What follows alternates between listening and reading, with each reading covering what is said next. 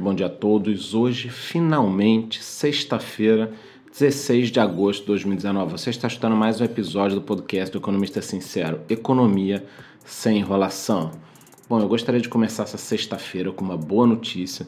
O desemprego recuou aqui no Brasil em 10 estados e no Distrito Federal no segundo trimestre. Foram 0,7% a menos na taxa de desemprego. Eu sei que é pouco, mas calma, tá? A situação continua trágica, óbvio, mais de 25% dos desempregados brasileiros procuram emprego há mais de dois anos e as maiores taxas são no Amapá, 20,2%, Bahia, 18,2% e Acre, 18%, mas caindo aí quase 1% a taxa de desemprego, pelo menos a gente começa a caminhar para frente ao invés de ficar andando para trás. E ontem, o ministro Paulo Guedes disse que o governo não teme um dólar acima de R$ reais, porque o Brasil tem bons fundamentos, ressaltando que essa desvalorização que vem acontecendo do real pode inclusive contribuir para a reindustrialização de alguns setores, como têxteis, calçados, autopeças. Para quem não entendeu, o que, que acontece? Quando o dólar sobe, fica muito melhor para quem exporta. Então esses segmentos podem renascer, né? E ele diz o seguinte, abre aspas, se o dólar for a 4,10 ou 4,20, estamos preparados. Não temos nenhuma preocupação com a questão cambial e nossa dinâmica de crescimento é própria. Bom, eu acho tudo muito bonito. Agora tem que combinar isso aí com o pessoal que está com viagem marcada para Disney. O que eu falo é o seguinte: muitas pessoas vêm me perguntando no inbox, né? Tenho viagem marcada, compro dólar, compro euro, o que, que eu faço?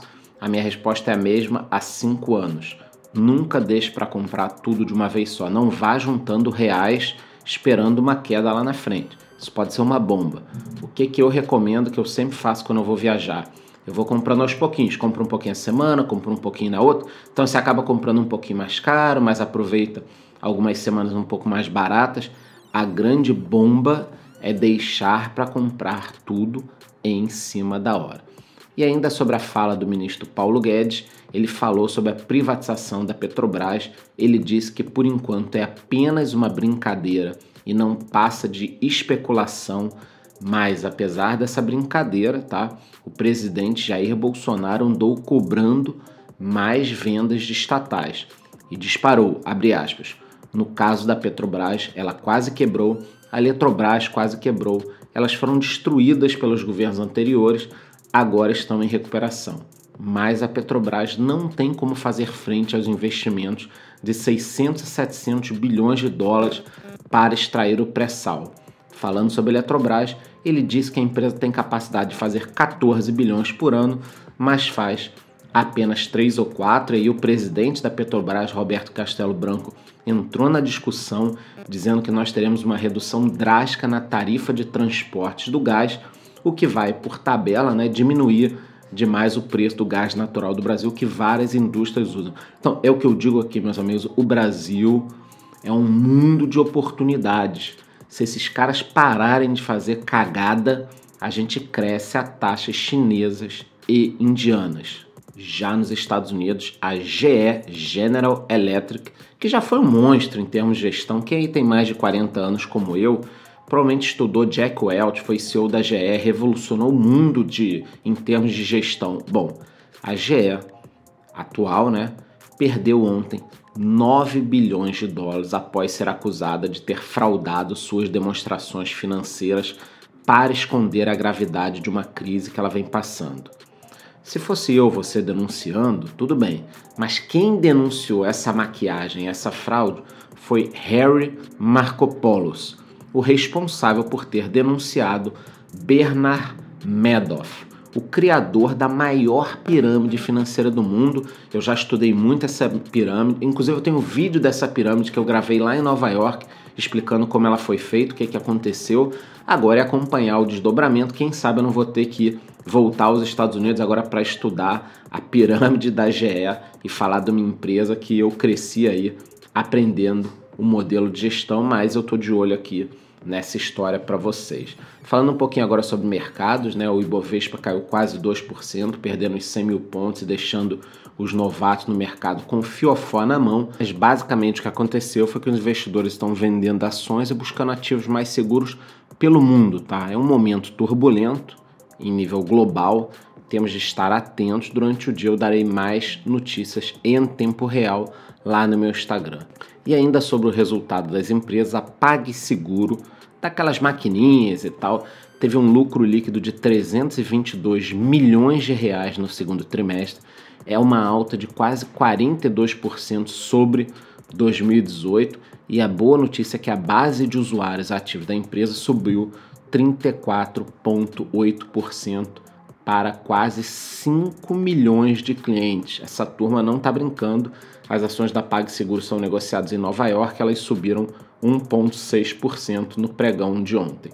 Já a Light conseguiu reverter seu prejuízo, lucrou 11 milhões no segundo trimestre de 2019, o que impulsionou o lucro da empresa no semestre em 160%. A companhia de telefonia Oi, a gente já falou aqui algumas vezes dela, teve um prejuízo de 1,55 bilhões no segundo trimestre, é um aumento do prejuízo em 24%. Com isso, as ações da empresa caíram 18% no pregão de ontem. Esse prejuízo consumiu quase 2 bilhões de reais do caixa dela. Ela continua ainda com mais de 4 bilhões em caixa, mas fica o alerta. Agora, mesmo com todo esse prejuízo, segundo os bancos BTG Pactual e Itaú BBA, isso já era esperado. Por isso, inclusive, que não caiu mais ainda, as ações não caíram mais ainda do que esses quase 20%. Eu estou de olho na empresa, tem a história de um PL para sair aí em Brasília, então vamos acompanhar, que às vezes isso pode ser uma oportunidade, mas é uma empresa muito perigosa, está em recuperação judicial, então cuidado aí a turma que está embarcando achando que é o grande trade da vida. Já o Banco Inter anunciou mais um projeto, dessa vez é a criação de um shopping dentro do seu app.